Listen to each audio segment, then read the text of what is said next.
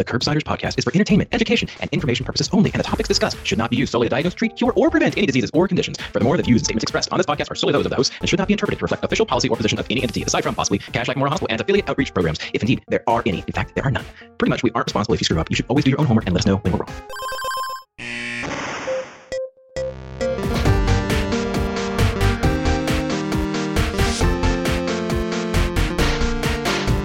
Paul, it's been quite a journey, as you said. This is the Curbsiders. Uh, I'm Dr. Matthew Watto. Paul is speechless. Tonight, we're going to be talking about bronchiectasis, non TB mycobacteria. We had a great guest, Dr. PJ McShane, who you will be hearing shortly. And with us, we have another fantastic co host who Paul will tell you about. Paul, before you say your part, I should tell the audience that this and most episodes are available for CME and MOC credit. Actually, you know, Paul, you know what? I don't like this. You're not saying anything. Say something, Paul. How are you feeling? I I wish for the audience at home, I don't know if there's a way that we can capture probably my favorite part of recording, and it's been what two hours now. it's just watching you try to work up and figure out how and what kind of energy you're going to bring as you open. Like there's like a two to five second moment where I just kind of see you kind of work on how you're going to present yourself, and it is my favorite thing about the entire recording process. And I just I wish our audience could see it. Well, audience, maybe someday. Uh, well, next next next live show, Paul. It's got to be Dare with video for the audience, and they can they can see Sure. it happen in real time. Um, but Paul, I hope you're doing well. And this is a topic that I was excited to do because I didn't know much about either bronchiectasis uh, or non-TB mycobacterium, and now I feel like I really have a pretty good handle on it. Yeah, I, I at least feel that I can better prep my patient and the pulmonologist I may be referring them to, uh, and just have them teed up a little bit more for success as opposed to knee-jerk referring, just because I don't know what to do with a radiographic finding. So I feel like this really broadened my understanding of the disease process and then sort of what management might look like for, for, for our patients. I found this extraordinarily helpful. And Paul, before we get to your part, a reminder for the audience that this and most of our episodes are available for free CME credit through VCU at curbsiders.vcuhealth.org. I wanted to let the audience know that our speaker for this, our guest for this episode, did mention that she's been a speaker and an advisory board member for INSMED. They do make some products related to non TB mycobacteria, but we didn't discuss them with her on the show, and we'll have some other audio patched in at that point. So, with that, Paul, can you tell the audience what is it that we do on the Curbsiders? Sure, sure. I, I like, and this is the part they've really been waiting for. We are the internal medicine podcast. We use expert interviews to bring you clinical pearls and practice-changing knowledge. Um, and we have a fantastic guest tonight that we'll talk more about. But before we get to discussing our guest, as we build things up even more to a fever pitch, you did allude that we have another co-host with us. We have the great Dr. Cyrus Askin with us, who helped produce this episode, and then also was one of the co-hosts with us. So, Cyrus, let me start by asking how you're doing tonight. Oh, I'm great. It's good to be back. It's like home cooking. um, uh, good home cooking. I hope you'll specify. Um, It is what it is. d- okay, great. uh, why don't you tell us a little bit about the episode, and then we'll let you transition seamlessly into telling us about our, our guest as well. Uh, sure, absolutely. So, very exciting uh, episode as far as I'm concerned. Dr. McShane, you know, really talked about what bronchiectasis is, gave us kind of a little bit of a framework in terms of how we'd work it up. Um, we then talked about some of the treatment strategies to include airway clearance and antibiotics and, and all, all aspects of therapy that can be kind of uh, confusing. She, she did a great job of, I think, composing it. And then finally, we spent the last portion of our uh, of our discussion talking about uh, non-tuberculoid mycobacterium or NTM, uh, which is another sort of mystifying aspect of all of this. And I think she did a great job of giving us some of the basics and equipping us with the knowledge we need to go forward and, and work with our colleagues in internal medicine and, and pulmonary and beyond. So, I'll tell you a little bit about Dr. PJ McShane. She is a world renowned bronchiectasis expert. She's a pulmonary critical care physician. She has a clinical and academic focus in bronchiectasis and non tuberculous mycobacterial pulmonary infections. She's done fellowship training at University of Chicago. She did 4 years active duty in the US Air Force as an internal medicine physician. And despite being a loyal Chicagoan and a cold weather enthusiast, she is currently working at the University of Texas Health Sciences Center at Tyler, Texas, which is a nationally renowned mycobacterial lab and clinical reference center. And you're going to hear a lot more cool stuff about her coming up right now. PJ, we've been through a lot together already, but the audience the audience doesn't know any of this. can you tell them a little bit about yourself and maybe a hobby or interest outside of medicine? I was interested in how hard I how hard it was to answer this question, even in like prep, because it's you know it's hard to uh, capsulize yourself in in a couple of words. I don't know. I I, I really like being a physician.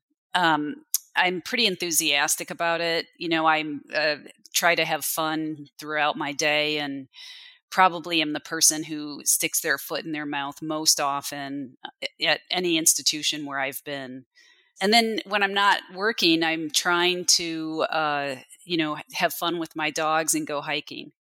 That sounds wonderful. And you're you're in Texas, so please watch out for rattlesnakes. We can't afford to lose you, okay?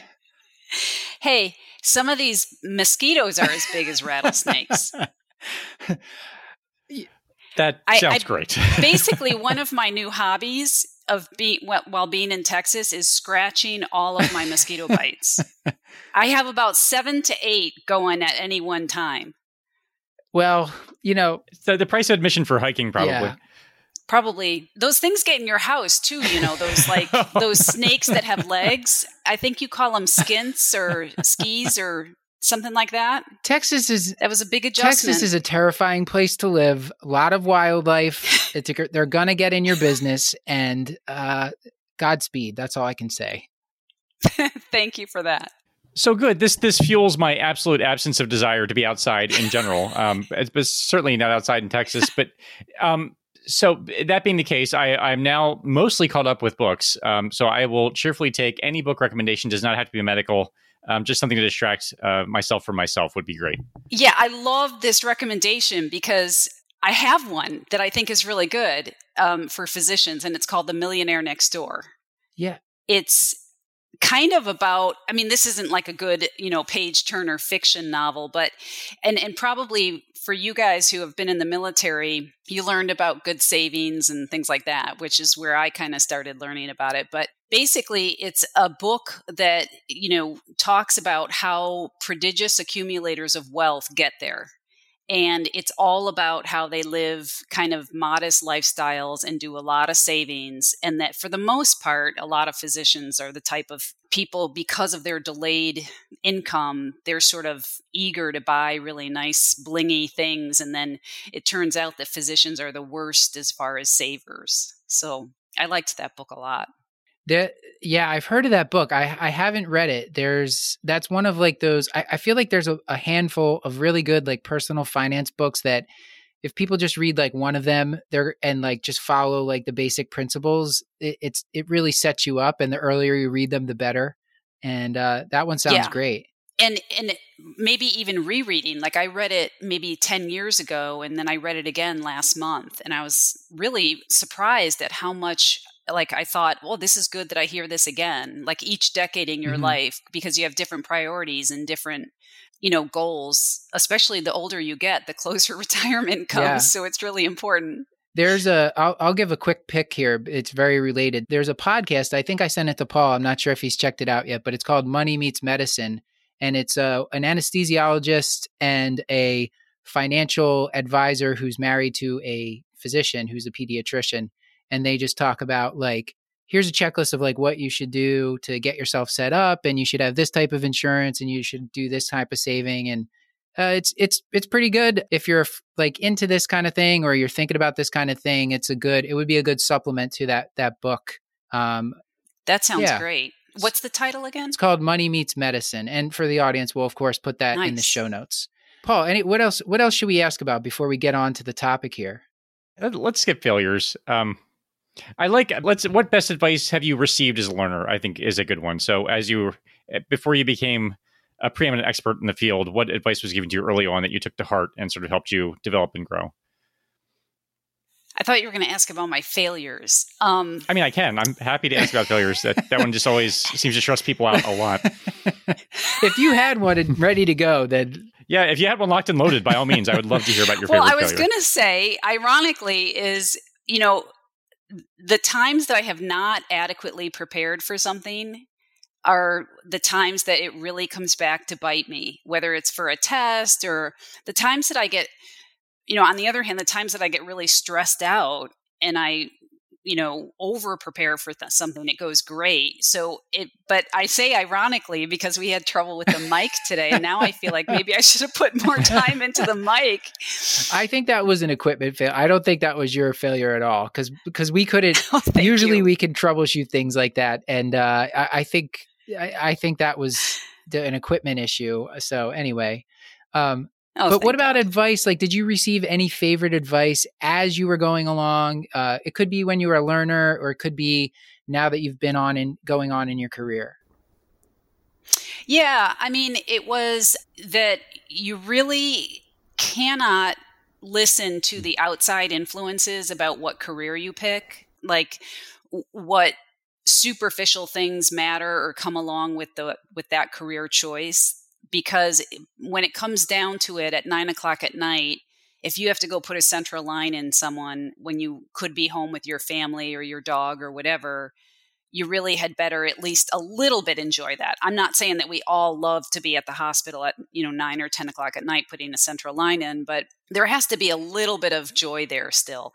So even though I didn't necessarily choose a career that was particularly fancy or glamorous to someone else, it really did sort of, it really did interest me. That has kind of come back in spades because eh, it is every single day i'm enjoying what i do and thinking about it and the patients become more interesting then so you know it, it wasn't the shortest route to get there it wasn't the biggest money maker that I could have picked. It wasn't, you know, the most glamorous. I have I have this memory of talking to a colleague of mine during internal medicine residency, and I said, I think I'm going to go with pulmonary, and he went, "Oh God, that's sputum."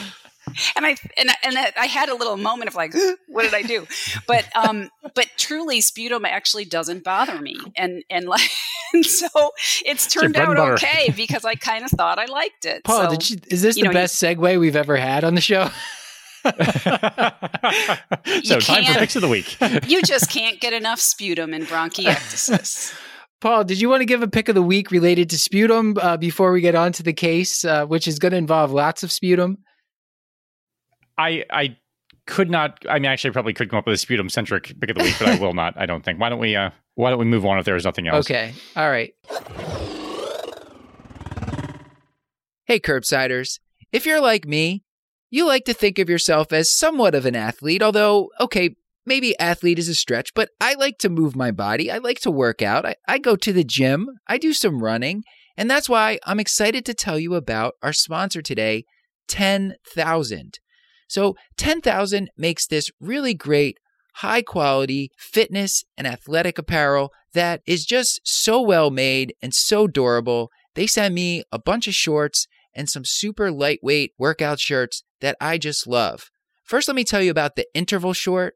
This is a very versatile short. It's great for doing HIIT workouts or going to the gym. You can get it either with or without lining. And as I've talked about before, I really love that this has these no bounce pockets that you can throw your phone in and it's not going to bounce around and cause uh, a damage to your upper thigh as you're running.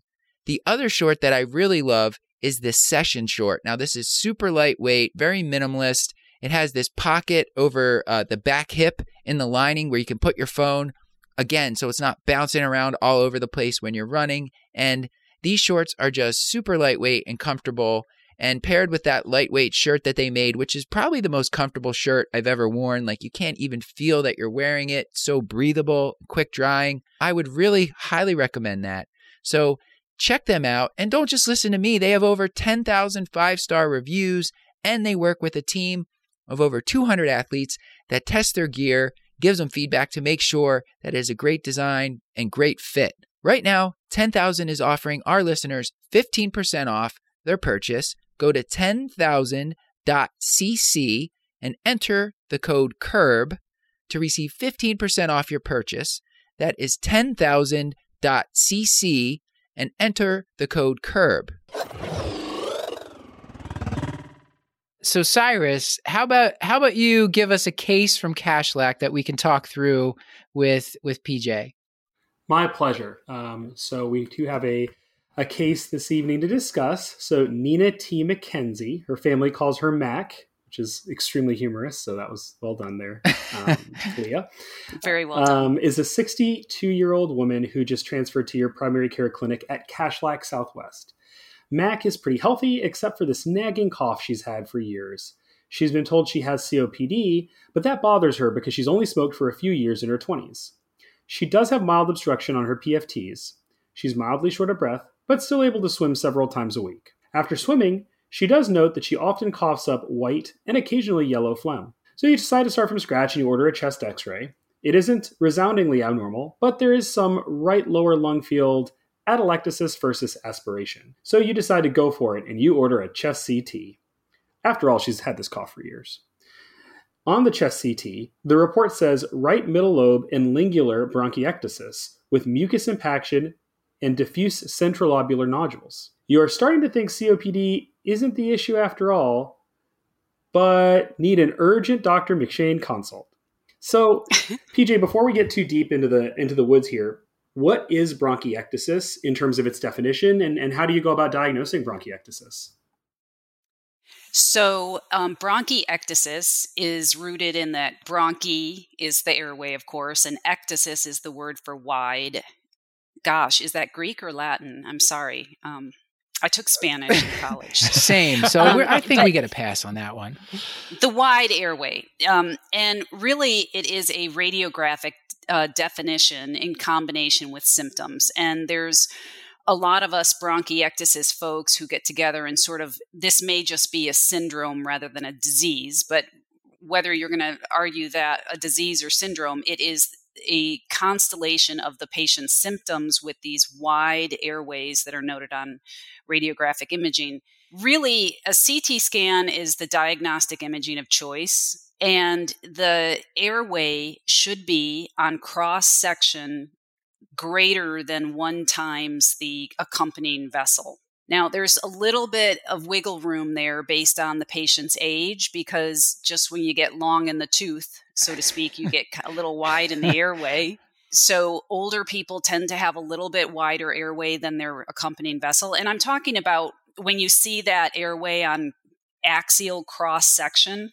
And then when a patient has COPD, emphysema, the airways tend to be a little wider also. So that ratio should be like more like 1.5 times the size of the vessel on cross section if you're going to call bronchiectasis and COPD. Um, COPD, when I say that word, I'm talking about emphysema. So really, it's a it's a width of the airway, and then it's also a similar, a different way of saying the same thing, but a lack of tapering. The airway does not taper as it goes out to the periphery, so you can see these larger airways out in the periphery on an axial cut of the CT scan. And then in combination, they tend to produce purulent sputum. Which is your favorite, which is perfect. Uh, I can see how you chose your career field.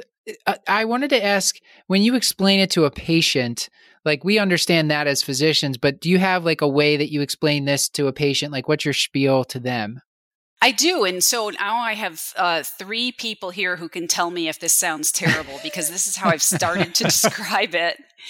Um, so, first of all, I just want to make a go off on a tangent um, for those of us who spend our days thinking about sputum.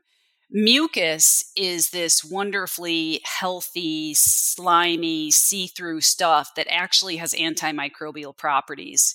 You know, we, we love mucus, we need mucus. You know, any woman with Sjogren's will tell you mucus is great, right? But when mucus gets combined with bacteria, it becomes sputum. So I'm very specific about the difference between mucus and, and sputum because sputum then has these very um, heavy properties, influx of proteins and enzymes from the broken up neutrophil, and it bogs down the cilia.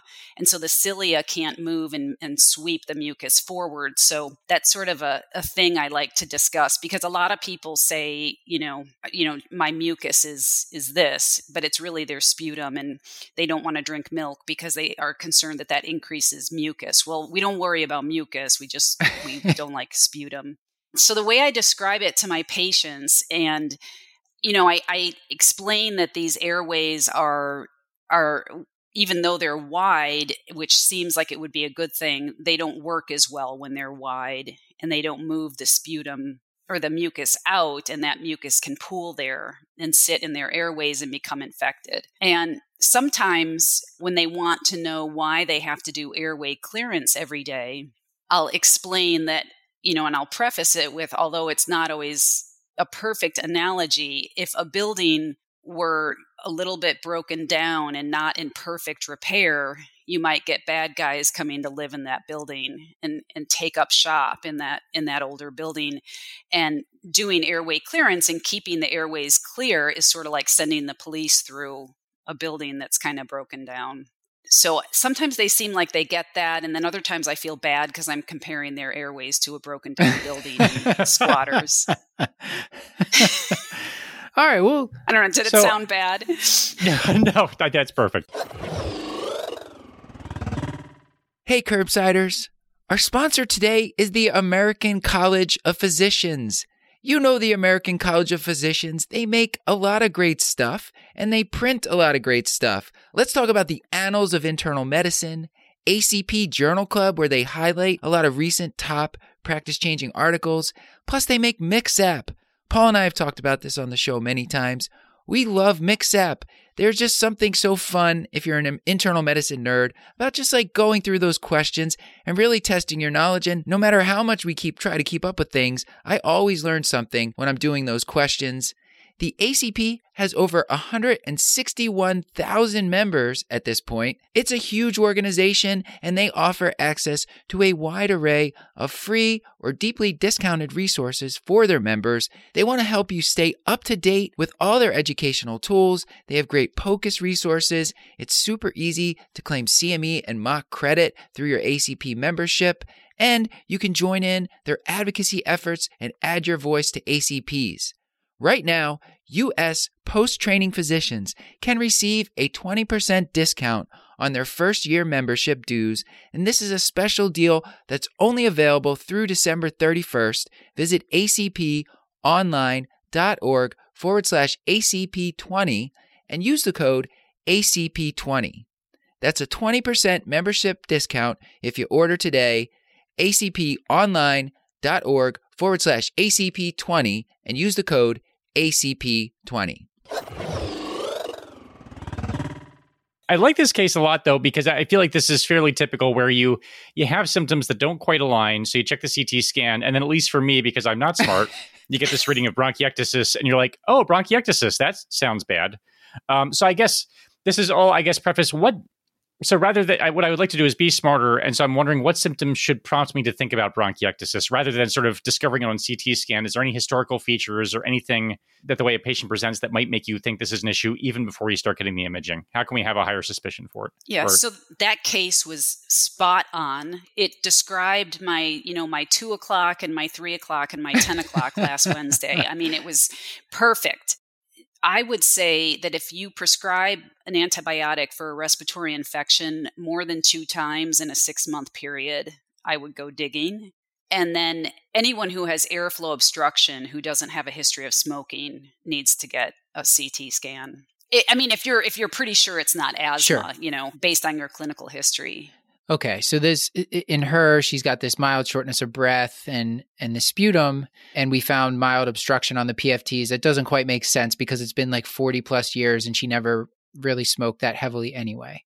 It's so common for me to see a patient who's never smoked and has been diagnosed with COPD. Oh my gosh! And I'm sure yeah. it's just because you know I have this luxury of sitting there for 40 minutes with a new patient or something. You know, like I have all this time as a more academic focused physician to sit there and talk with a patient. But I mean, the way internists have to see people at such a fast rate, I think probably it's really hard to to get all the history down.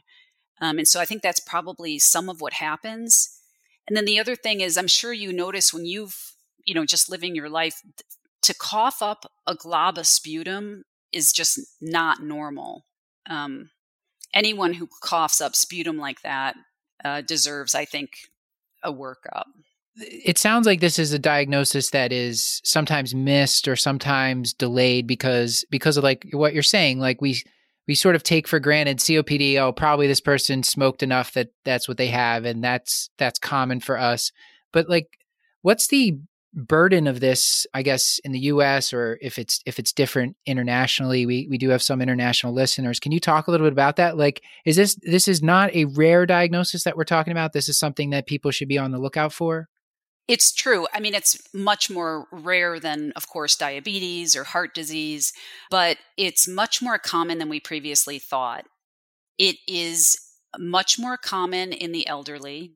So the numbers uh, at age 70 and above can be as high as six, you know, 600 per 100,000 people. In much younger ages it's much much less common maybe you know 50 like for the age of 20 to 30 it might be 50 per 100,000 but on the other hand that 20 year old patient has so long to go with that bronchiectasis that it's still very important to take them seriously even though they're such a much more rare condition in the UK um, their numbers are much, much higher.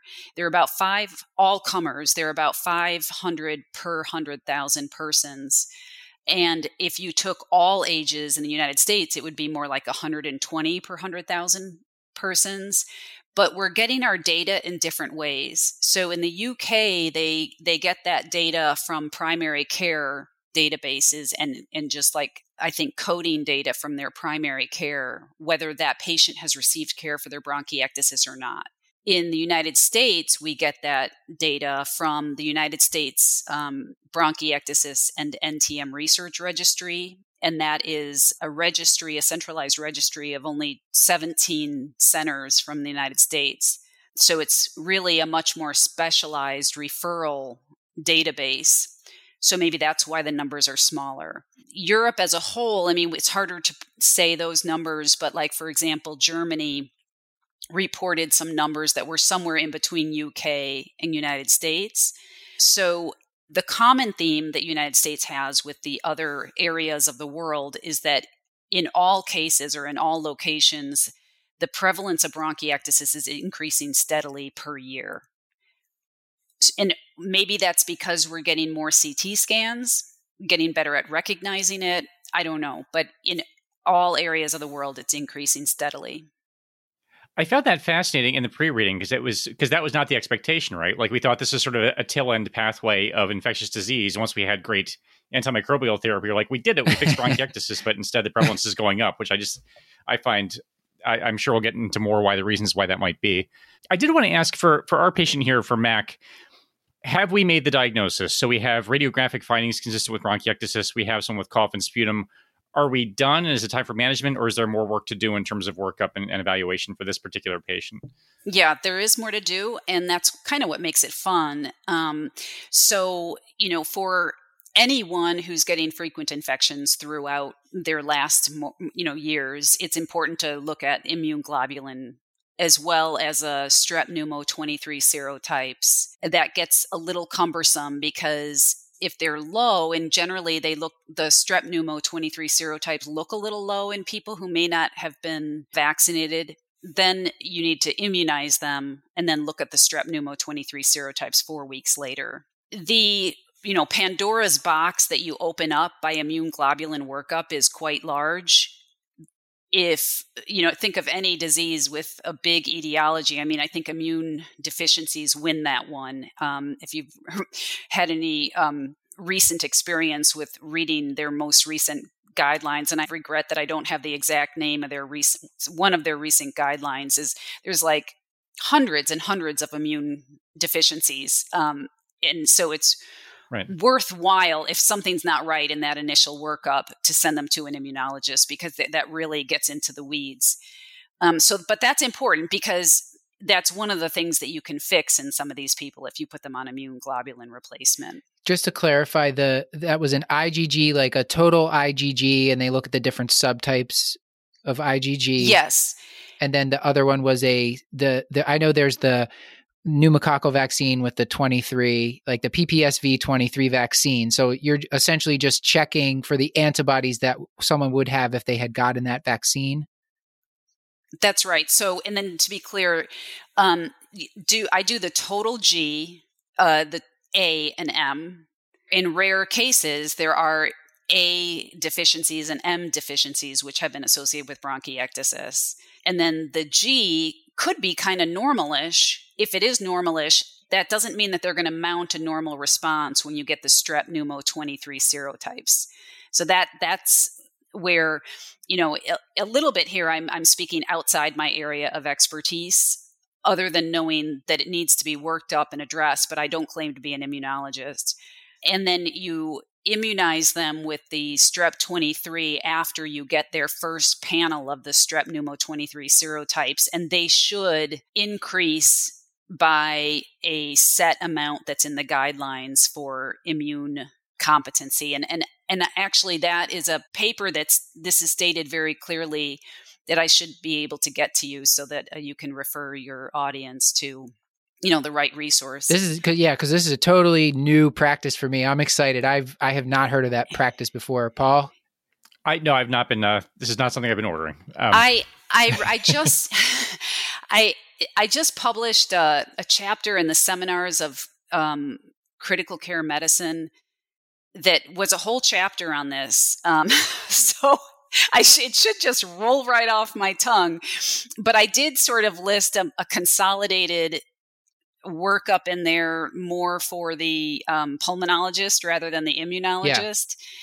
Yeah. Um, but all I can say is this immunology deficiency thing has grown exponentially with their ability to work up these cases genetically and it's something that none of us should really be um, playing in without, you know, a curbside. Yeah. And, and maybe you're hopefully you'll have an episode with an immunologist because um, it's it's really taken off.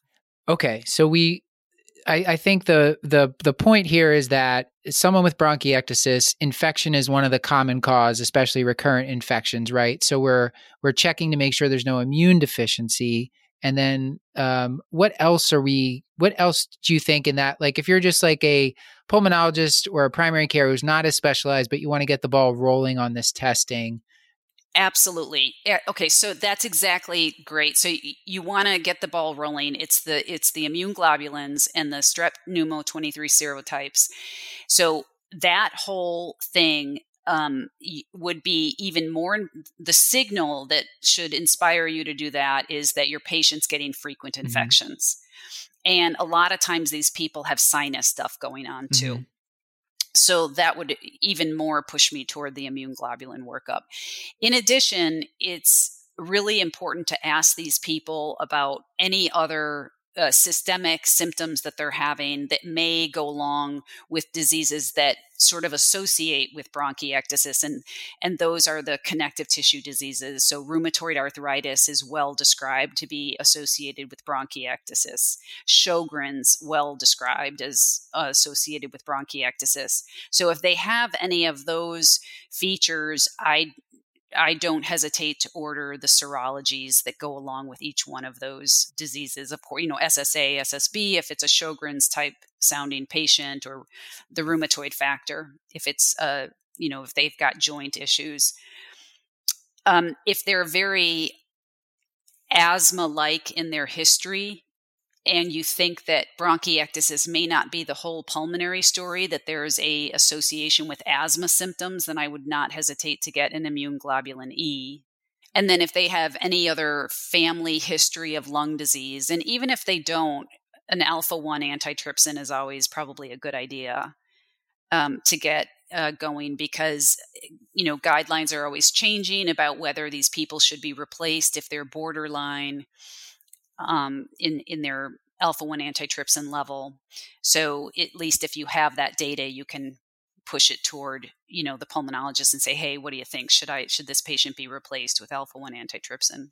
And how are we from the imaging standpoint? Because probably for me, I would not have fired this patient off for a high res CT initially. It would have been just sort of a standard CT, um, just because I again, not being smart, I didn't really have a good idea what was going on. So did we have to then resend them back for a high res, or is this sufficient now that we already know there's bronchiectasis there? Is there anything else from an imaging standpoint that we need to do to get the patient teed up for for your expertise? I think the high resolution CT is always valuable. Um, it that those thicker cuts, those five millimeter cuts, can really miss um, some important details, especially um, those tree in bud opacities that kind of go along with bronchiectasis um, when NTM is present, those can get kind of blurred or, or missed in a thicker cut.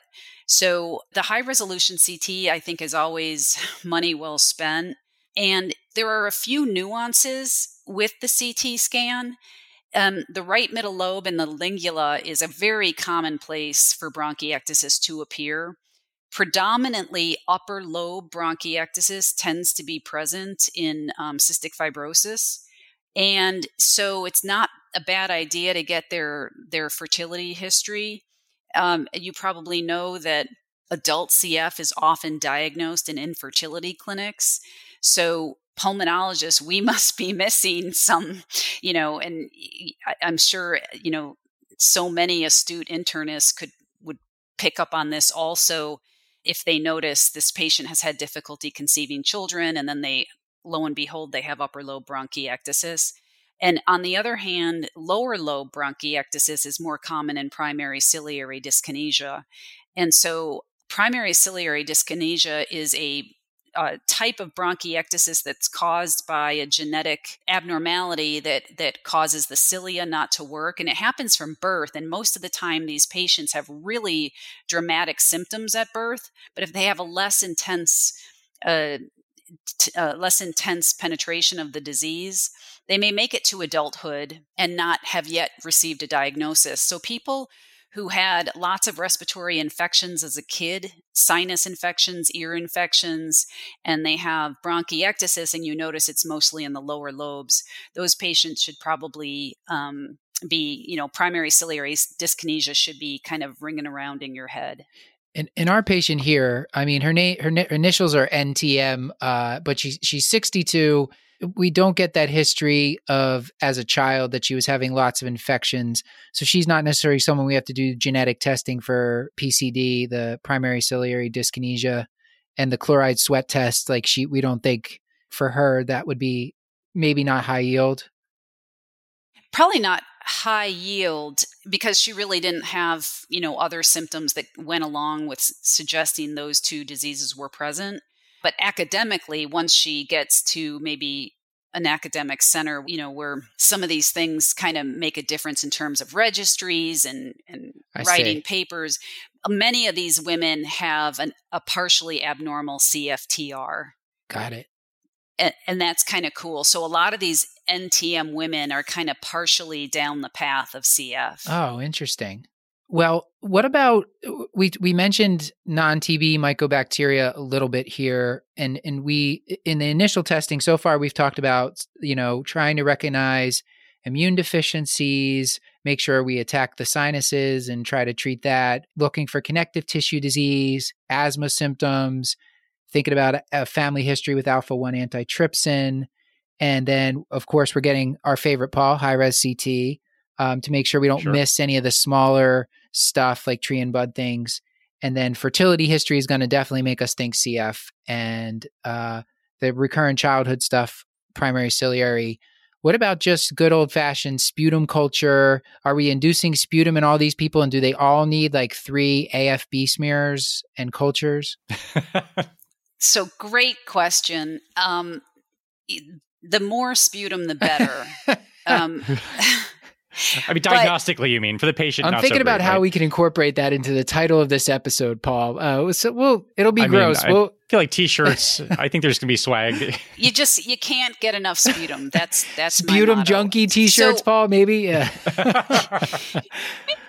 so I just I'm not. So yes, the the idea should be that really the more sputum the better, but I just think that that's a lot of burden to put on the internist because, frankly, you know, m- many of the pulmonologists who send me patients um, at Tyler, I, I mean, they they don't get as many sputums as I would hope. So it's a lot because a lot of these patients, yes, they can get some sputum out, but to expect an internist to do sputum induction, I mean, my goodness, um, that's just a lot to ask. If you are have the luxury of a place where they can go to have their sputum induced or if you're practicing in such a place like that then yeah right on you know send them down mm-hmm. and, and get that done but uh, the reason why it's really important to get the sputum is for a couple of reasons is one is most of them are going to grow these pathogenic gram negative ex- infections they kind of start out with h influenzae and as they get worse they get like pseudomonas stenotrophomonas acinetobacter all these scary bugs and the, the literature is such that most of these patients who have Pseudomonas and Stenotrophomonas have worse disease. They have more exacerbations. And so um, that's when you should probably pull the trigger on sending them to a pulmonologist and and trying to um, get them on some maintenance inhaled antibiotic therapy. However, and this is a huge however, is that um, in the field of pulmonary medicine, bronchiectasis medicine, we've studied inhaled to- tobramycin, Toby. We've studied um, aztreonam. We've studied two different types of ciprofloxacin. We've studied colistin um, and gentamicin. And none of these except for the case of gentamicin, which was studied at a single center in the UK, none of these have universally reached the endpoint of reducing exacerbations. Hmm. So that gets you all of nowhere, really, because um, none of these inhaled antibiotics are FDA approved because the trials haven't met their outcomes. There are so many reasons why we think they haven't reached their outcomes of reducing exacerbations, and most of these reasons are because it's such a heterogeneous disease, it's so hard to study these patients in multi centered trials. But so the bottom line on inhaled antibiotic is they probably help some people. They help people who have really high burden of organisms. They're not always the easiest to tolerate. They're very difficult to get from insurance. Many times they have to be ordered in the IV form and then compounded by the patient at home. So there's all sorts of nuances to prescribing them for the potential benefit. Um, and that's certainly something that should be tried in the patient, but it's definitely worth getting the pulmonologist involved for that. So, so that's why one reason it's just a long-winded answer to why should you get sputum. That's one reason. And then, of course, the other reason is to find acid fast bacilli or non tuberculous mycobacteria. So that's super important. I'm a little worried I'm talking too long. Is this you're one doing of those great. times? No, no, you're doing great. You're doing great. Okay, so it's really if you do get sputum and you're sitting there with a sputum cup of, you know, five mLs of a really good loogie, you definitely have to send that for not just the regular bacteria, but the acid fast bacilli. And the reason why it's so important to know that your patient may or may not have MAC or M. abscessus or M. kansasii is that because the inhaled antibiotics for the other bugs have not been a panacea, we have three studies that show that just azithromycin helps these people and works to reduce exacerbations. It's a little bit of a mystery why, because it's not azithromycin is not treating their stenotrophomonas or their pseudomonas, but nevertheless, the studies show that that macrolide helps reduce exacerbations. So it would be very potentially harmful to the patient to start a macrolide monotherapy if you don't know if they're growing MAC. Mm-hmm. Because as you know, the macrolide is one of the three very important drugs for non tuberculous mycobacteria, specifically MAC. And I don't even, I can't even think of two drugs that were, would replace or substitute for MAC, for, I'm sorry, I can't think of even two drugs that would be good substitute for azithromycin or clarithromycin if if the MAC becomes resistant to it. I'm just going to jump in real quick because that's such a huge point, I think, because as you know, I did primary care for a little while, um, albeit a year, but still, you know, we see plenty of patients with upper respiratory infections. The ED sees plenty of patients with these, and it's very easy to knee jerk that Z pack. And if you do that several times and you're treating the wrong thing and you're treating the wrong patient, you can really be doing them a disservice. So I'm really glad you mentioned that. The thing is is it is an anti-inflammatory so it's remarkable how much better your patient feels when they go on the azithromycin. It really helps and it's partially why i think they feel ultimately they feel better when you put them on three drugs. It's it's the azithromycin. But boy to watch the progression of a patient who has macrolide resistant mycobacterium avium infection it's a it's a really a it's a horror show um, you just don't have any drugs to treat them if they're resistant. Well, let's back. Let's let's not make her quite that sick yet, and let's take okay. let's take uh, Nina back. So so Nina is our our patient we've been talking about. Remember, audience, she's sixty two. She was the one that had this. Like curiously, she didn't have a big history of smoking, but she had some airway obstruction, the sputum. We've been working her up, and we're starting to talk to her about like how we're going to treat her going forward. Um, we've we've identified she has bronchiectasis, and how do you initially talk to patients? Let's say she's on the spectrum where she's not yet growing resistant organisms, like her culture is normal flora, and she hasn't had any exacerbations yet. So, like, what's the initial like starter therapy that maybe Paul or myself might feel comfortable starting? Because certainly once they get to like macrolide resistant, you know that they're definitely coming your way for sure. So, regardless of how extensive their bronchiectasis is, I always start airway clearance. So, airway clearance is the collection of a few different modalities. It's typically a nebulized drug. So, and when I say drug, we're, we're talking drug loosely. So, it's a nebulized 7% sodium chloride. Uh, breathing maneuvers that are called active cycle of breathing and then typically some sort of positive expiratory pressure device with oscillation. One of those is the one that looks like the sea cucumber. It's like the green one that you you uh yeah, and then there's one that looks like a white pipe. Uh-huh. Can I say the names? I think so. Is if it... we're using multiple, I don't know names. what the generic name is. To be yeah. honest, I only know. yeah, I don't think I'm has... sure they don't exist actually. I so think yes, okay. Please. So there, there's several available, and I'll I'll be equal. There's a Aerobika, or some people call it aerobica. Uh, it's uh, easy to clean. Then there's the acapella, and there's like six different kinds of acapellas. Some are blue, some are some are green, some are easy to take apart to clean, some are not. Then there's the flutter valve, which is my personal favorite. It looks like a little white pipe. And then there's like a something that almost looks like a banana um, that has almost like a really great whoopee cushion noise that gets points just because it sounds like a whoopee cushion. So the, um, and then so those three things.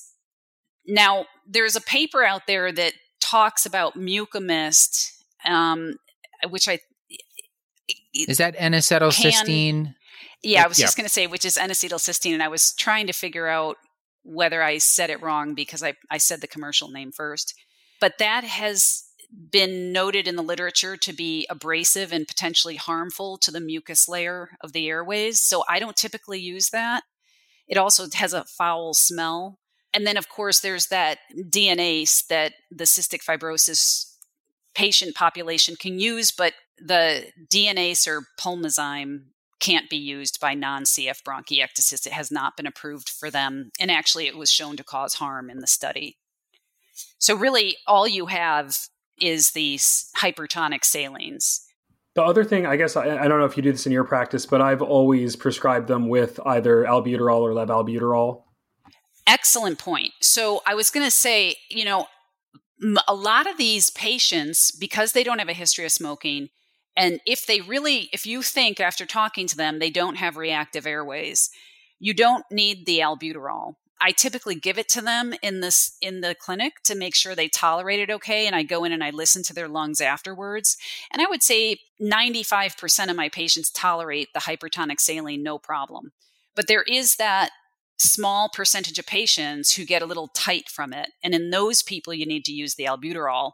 And then there's some smaller percentage that really it goes really wrong after they get that 7% like they go into a full on um, bronchospasm, very small amount, but it's happened to me twice. So I, I always make sure they do the first time in the clinic. If they don't tolerate the 7% sodium chloride, then you can use 3%, or you can even believe it or not sometimes i go to 0.9% because there was a study that was done in the uk that compared 0.9% nebuliza- nebulizing to 6% sodium chloride and the 0.9 was just like their placebo group. And both cohorts after a year had improved quality of life scores um, and they also improved their bacterial load which is really cool and they had lower inflammatory markers. So that gives me sort of the juice to prescribe people 0.9% if they don't tolerate the 7%. So normal saline, and we think this works by at least to some extent by bringing extra water into the mucus, kind of hydrating it or in the sputum, thinning it out so it's more like mucus consistency. They cough it up and can get it out. Easier to cough up, exactly right. And also that saltiness provides like a hostile environment for mm-hmm. the um, bacteria, and that's where I get into my analogy of the cops going through the broken down building. and can I ask? And this may sound like a dumb or basic question, but I feel like that's kind of my role here. Is what are what are we hoping to accomplish with this? Like, I guess, are we modifying disease progression? Are we preventing exacerbations? Are we improving day to day quality of life? All of the above, some of the above. So, what is it? What is it that we're getting at with sort of just this the airway clearance versus some of the other other treatments that we're doing?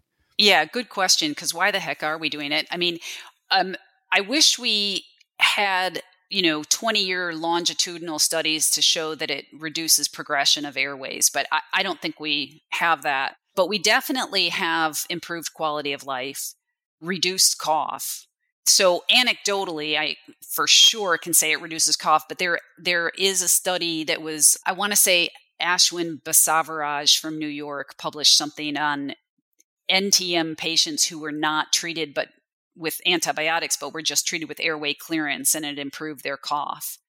So that's more than just, you know, PJ's noticing her patients cough less, but, you know, like it's actually in the literature. One thing I really want to emphasize, and I don't want to claim that our bronchiectasis patients are the same as CF. Certainly they're not.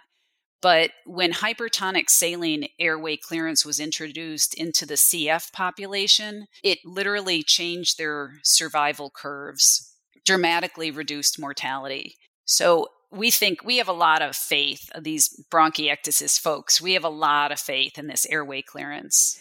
I wanted to recap just the basic therapies, and I do want to go on and talk about an exacerbation. Um, but uh, th- so the recap, what we talked about so far, bronchodilators not necessarily needed for everyone, but if they have, if we think they have a component of like reactive airways, especially after they get the saline challenge, then then th- they may need that hypertonic saline or maybe even just normal saline. Um, but that that seems like a big part of this some sort of positive end expiratory pressure device like a flutter valve or acapella valve to help help with clearance. And with the airway clearance you mentioned there's some breathing techniques and we can link to some of the stuff that uh, leah and cyrus had sent out. Like there's some um, from ats there's some patient handouts that were really good. Talk about huff breathing and uh, positioning and yes. things nice recap. I want to make two extra points, and that's that um, the hypertonic saline is available on goodrx.com. They, as long as the patient scrolls down and picks the four mLs mm. of the 7% sodium chloride, and they can usually get 100 vials for like $18 or $20. Um, and then the active cycle of breathing is I, I tell my patients this is a sport. You don't get good at this the first day I tell I teach this to you. You have to practice it. Um, so I direct them to the bronchiectasis toolbox. It's an Australian website, so you get to hear the cool accent. Oh, I love it. Um, and um, it's a great, great, great website because they show videos of people doing the active cycle of breathing. And then the last thing I tell them is, how long do I have to do airway clearance? You have to do airway clearance until you die. Oh, that's so depressing. But they're, they're never. because they're never going to get rid of their bronchiectasis. It's an irreversible condition. So they get going at me at when do when can I stop? Never. Yeah, we we, we did an episode on uh, cystic fibrosis and she uh, our our expert was telling us that uh, one of her patients wears that battery powered vest and he he like drives to work and he's able to one of the reasons he's still able to work is because that saves him time you know because the clearance is such a burdensome thing that patients have to do it absolutely is. It's the biggest complaint I hear. And I frequently tell people to do things while they drive. And I'm thinking, God, I wonder if the sheriff like is going to, you know, come show up at my clinic one day and give me the ticket. They were trying to drink their coffee in their vest and they spilled and crashed their car. Well, uh, you know, I, I, but one one question I had about this, the airway clearance stuff, because she's 62, she's starting to have sputum. Is I feel like I do see some patients where they they have bronchiectasis noted, but they don't seem to have this syndrome where it's like to the point where I feel like they would need to do it. Is that is that pretty common where there's like a, a period where they're just kind of in, in this in between land where you can see it, but you don't really have this need to do all this stuff we were just talking about? Yes. I mean, I think there is so much unknown about this because we don't see people when the bronchiectasis happened. You know, I mean, I, I see these people who present to me with raging bronchiectasis and I have to know based on look at looking at the CT scan, it's been there for a decade, but they haven't always been symptomatic that long. Yeah. So I think there's so much we have to learn about the pathophysiology of what ultimately starts the avalanche of these people feeling sick. Right. And how to how to recognize them earlier because as you said it's irreversible and it's yeah they don't want to do airway clearance for the rest of their lives. We want to avoid getting to that point. Paul uh, i don't yes. know. It sounds awful well, I, I feel like we should just recontextualize that. Like, as long as you're using your lungs, might be how I would frame it, as opposed to until you're dead. until like you just, die. As long as you're using yeah, your lungs, it, just feels slightly cheerier. And listen, you know, for me to be the positive one is weird. So let's. You're, you're really you're really putting some perspective as to why they look at me with such a shocked face when I say that. hey, we will. I mean, yours probably lands We can harder. punch up any of your stuff if you want to just send us. Paul, maybe this is a new business for us. Uh, we'll we'll oh, punch finally. up. Uh, you know, physicians send us what you say to patients. We'll punch it up for you. I like it. Um, Cyrus, let's let's get on with the case because I want to talk about exacerbations here. So why don't we make uh, her a little bit sick? All right. Um, so uh, about six weeks later, uh, since your initial appointment, Matt gives you a call, um, and she says that uh, several of her family members have had a cold, uh, but for her, the symptoms are kind of worse than theirs. Uh, her cough has increased. She's coughing up some greenish yellow sputum, and she just feels exhausted. So she's just not not doing so great. So you know, based on that, what do you think's going on with her? And um, you know, this may or, or may not be a, a, bronchiectasis exacerbation. So if it were uh, a bronchiectasis exacerbation, you know, how would you define it, and what would you be looking for? So I love that you're um, calling it an exacerbation because um, it's so important that the patients understand what an exacerbation is. The COPD patients seem to really get this, but it's this whole thing with bronchiectasis, it's new to them. So, an exacerbation uh, has a formal definition for clinical academic type trials, but nevertheless, we use it clinically. And it was published, I think, in the European Respiratory Journal and I think we'll have to put a link in because I forget the first author on that. But basically, it's three or more of the constellation of symptoms that you would think of for your COPD patient increased cough, worsened sputum, fever, chest discomfort, hemoptysis, fatigue, and I think, did I say fever already? For 48 hours. And then it's marked by the physician prescribing an antibiotic. So the reason that this is important is because most of the trials for bronchiectasis require patients to have two or more exacerbations in the last year. And if the patients don't understand what an exacerbation is, they don't they just feel like they're feeling crummy. Maybe they don't always call you and then it goes unrecognized. More exacerbations lead to worse lung function.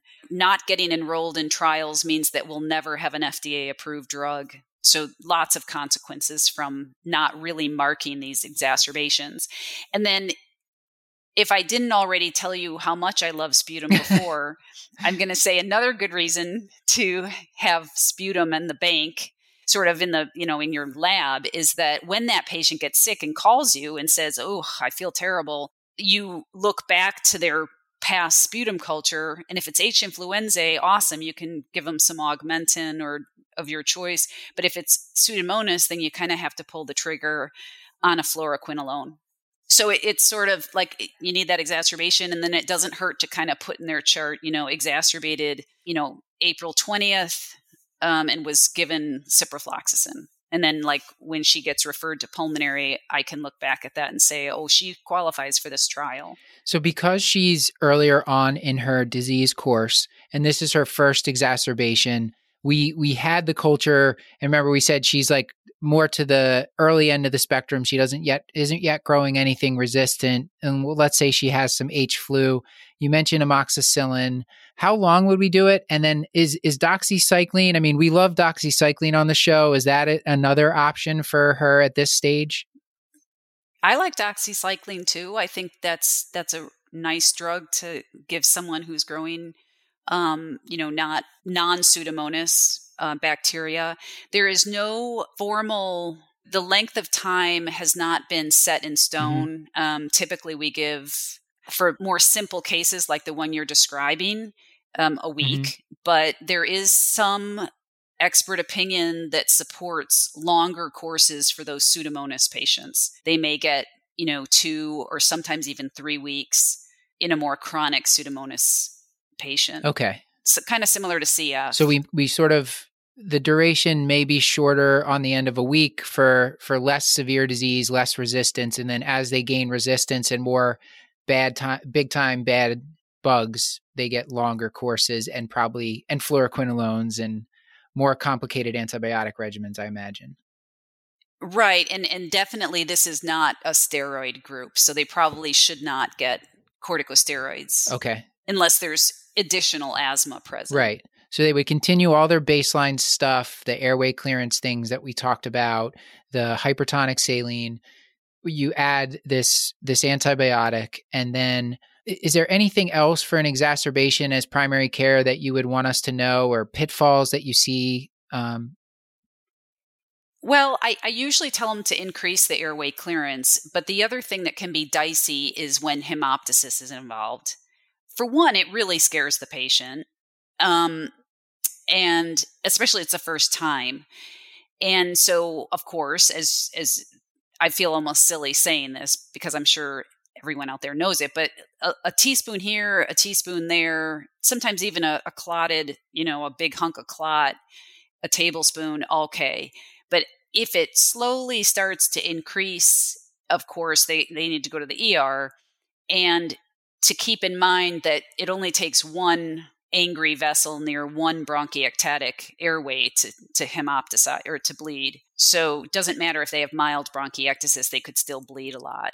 But the other thing that's kind of confusing about hemoptysis is hemoptysis can be a, a symptom of an infection, but it can also be sort of like an airway that's kind of irritated because there's been a lot of airway clearance. So sometimes, depending on the other symptoms, I might tell the patient to back off airway clearance for two or three days, take a break from that, let the hemoptysis go away. Or, you know, if I think it's an infection, then I'll go with a antibiotic and, an increased airway clearance. Okay.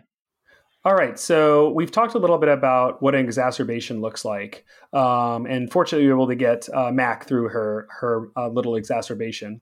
However, about a month later, um, when she's feeling well, she happens to go online and look at some of her results, and she sees that a sputum sample from, you know, previously when she had called you actually grew uh, something called Mycobacterium avium complex.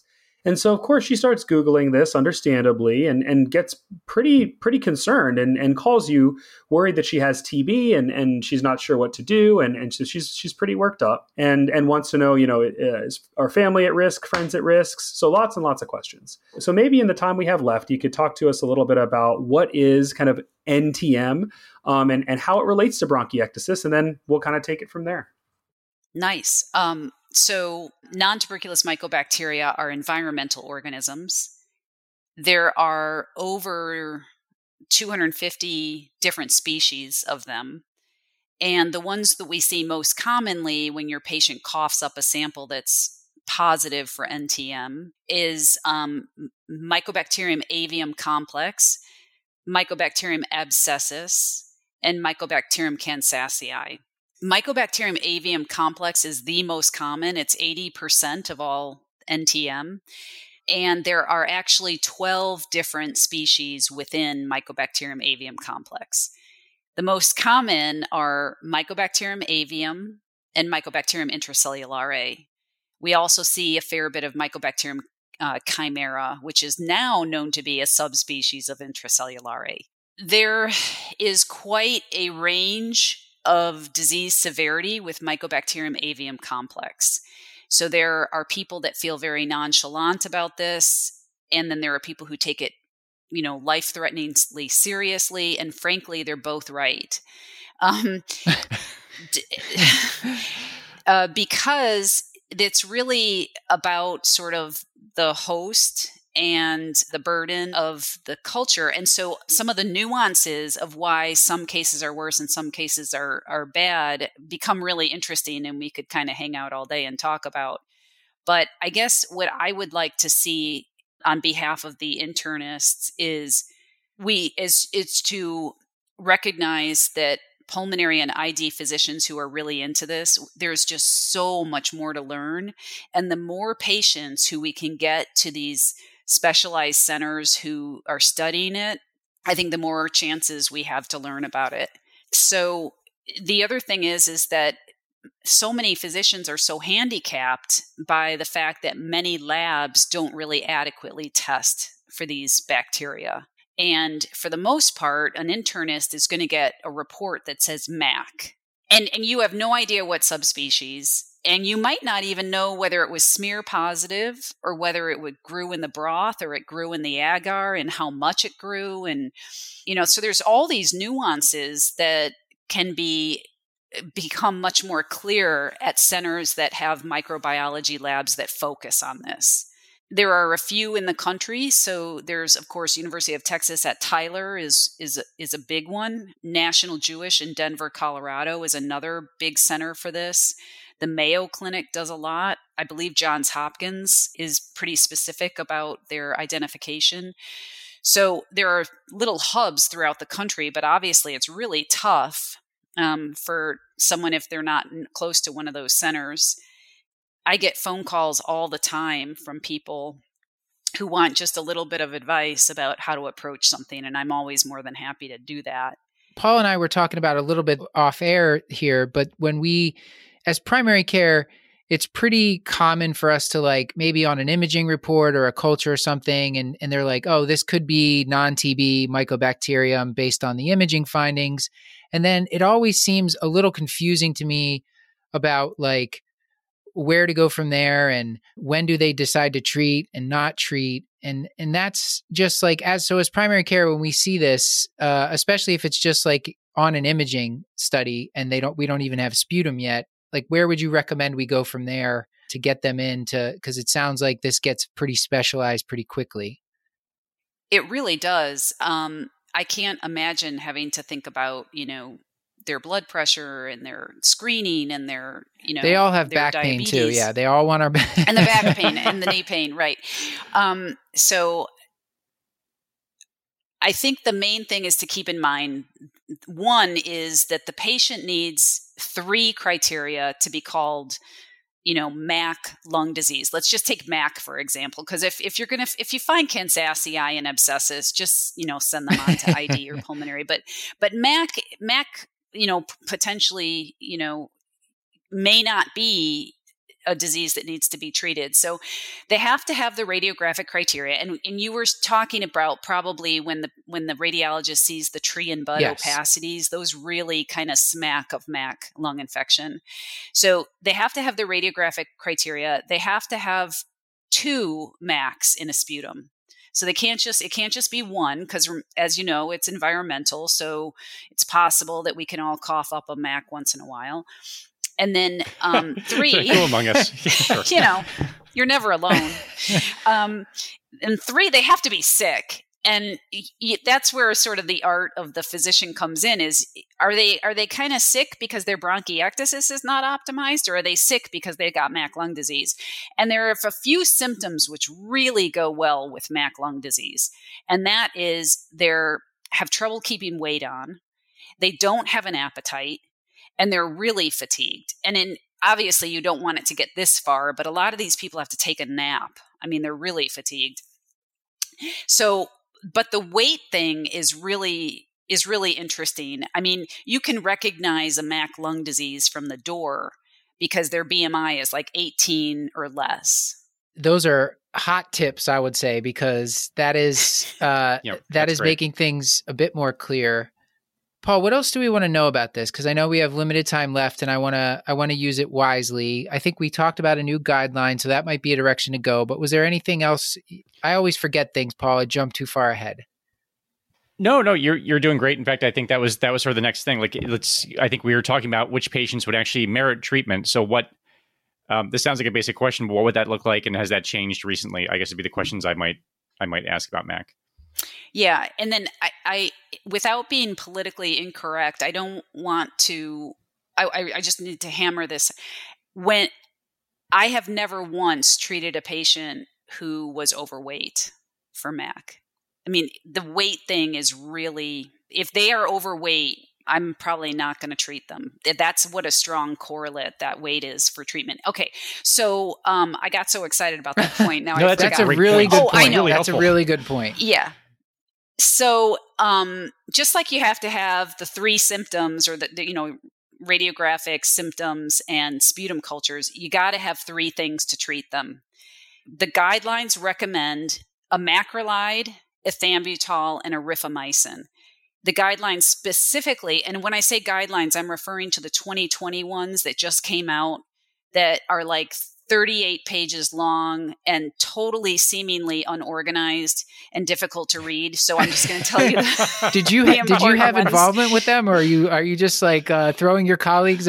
I am. I was just going to say like Chuck Daley at Denver, who's the who's the first author and someone who I respect tremendously, is probably like, "What the hell?" Come on, Chuck, I mean, get it together. Get your guidelines organized. Uh, yeah, I mean, they once you read through them, you can kind of tackle them, but really, it's like chewing on a piece of tough steak. um, you want us to keep this in okay, or cut this? Uh, it's up to you.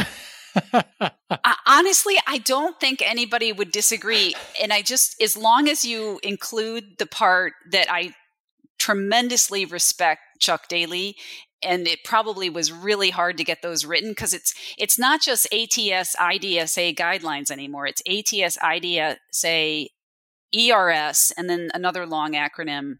So they had to they had to get together with many different countries to make a consensus on this. So it probably was really hard to write, but um, they're not user friendly, and I'm sure they would agree. But I really respect Chuck Daley. Okay, so the thing is, you you got to have three drugs at this time: macrolide, ethambutol, and rifamycin. The guidelines put their penny down and say, of the macrolides, choose azithromycin because it's easier to tolerate. They um, stress the importance of using all three of these drugs. So the azithromycin acts intracellularly. The ethambutol attacks the cell membrane so that the azithromycin can get in and work. And then the rif- rifamycin is there to make the patient sick so that they can say that this treatment plan is dreadful. No, I'm just kidding. um, the guidelines also recommend that your patient can be on three times a week treatment if they just have nodular bronchiectasis. So unless they have this raging big I have emphysema and a huge scary cavity in their upper lobe, you can treat them with 3 times weekly. So that's azithromycin 500 milligrams Monday, Wednesday, Friday. Ethambutol is 25 milligrams per kilogram Monday, Wednesday, Friday.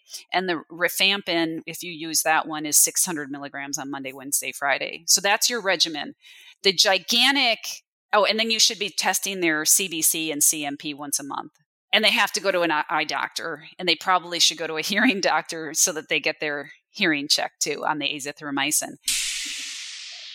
Now there is one other very exciting update in the world of mac therapy. In the 2020 guidelines liposomal inhaled amikacin is referenced as a therapy that can be used in patients who are unable to clear their mac from their sputum after six months of appropriate triple drug therapy Liposomal inhaled amikacin was studied in the CONVERT trial. In that study, 330 patients were examined, and roughly half of those patients received standard triple drug therapy and then received inhaled liposomal amikacin in addition to that in order to attempt to clear their sputum. In those patients in the treatment arm, they did have a statistically significant clearance of their sputum in regards to MAC without an increase in adverse events. So this is very exciting in that this makes liposomal inhaled amikacin the first FDA approved drug specifically for MAC therapy, and it gives clinicians uh, an opportunity to actually achieve sputum clearance in patients who may otherwise not achieve sputum clearance. So to recap, uh, MAC is about 80% of the, if, if people have this non TB mycobacterium on imaging, if they have the weight loss, we can think about this. Most likely, this would be MAC. 80% of the time would be MAC. We just went through the three drug regimen. We're going to be monitoring CBC, audiology, uh, ophthalmology. We're going to get monthly sputum cultures, make sure they're not, you know, that they're trying to clear them. And, uh, and then we would be potentially adding on this liposomal amikacin inhaled if they don't clear within six months' time. And I think I understand this about as much as I ever have, Paul. So do you think this is the time for take home points now? It, it feels okay. right. so PJ, this has been so much fun, uh, but at some point we have to let you go. So can you give us like a couple take home points that you want the audience to remember about this giant topic that we just covered? You just can't have enough sputum. right. It's, uh, a sputum is a vital sign. It's keeping your finger on the pulse of what's going on in your patient. Airway clearance all day long. And don't use azithromycin alone. And please let us get involved if you have a patient with MAC lung disease so that we can increase our numbers in trials and get more drugs that are FDA approved. Um, there are, I have six clinical trials going on right now for MAC lung disease, but the problem is they all want treatment naive patients. They don't want the patients who have been treated six times before out in the community and are now finally making it to the specialized referral center. They want treatment naive. So please send us your patients so that we can get more drugs available for you. Well, we will uh, certainly. Our audience can can help you out with that. We can we can uh, we we will be better about doing the referrals. So uh, thank you so much for all this. This was fantastic, and we will fade into the outro. This has been another episode of the Curbsiders, bringing you a little knowledge food for your brain hole. Delicious. I still don't like it. Get your show notes at thecurbsiders.com, and while you're there, sign up for our mailing list to get our weekly show notes in your inbox. You can also be signed up for our twice monthly newsletter, The Curbsiders Digest, which will update you on all of the exciting things happening in internal medicine. And we're committed to providing you with high value, practice changing knowledge, so we want your feedback Please subscribe, rate, and review to the show on Apple Podcasts. You can send us an email to thecurbsiders at gmail.com. Special thanks to our producers for this episode, Doctors Leah Witt and Cyrus Askin, and to our social media team, Beth Garbs Garbitelli on Twitter, Maddie Mad Dog Morgan on Instagram, Tima Karganov is on the website, and Chris the Chumanchu is on Facebook. Also, Paul, this and most of our episodes are available for free CME credit for all healthcare professionals through VCU at curbsiders.vcuhealth.org. So finally, Paul, until next time, I've been Dr. Matthew Frank Watto. And I've been Dr. Cyrus Askin. Uh, this outro has been a real journey, and we have to thank the great Dr. Stuart Brigham, who composed the theme music you are hearing behind us. We should also thank the amazing Clair Morgan of Nodderly, who edits our audio, and as always, I remain Dr. Paul Nelson Williams. Thank you and goodbye.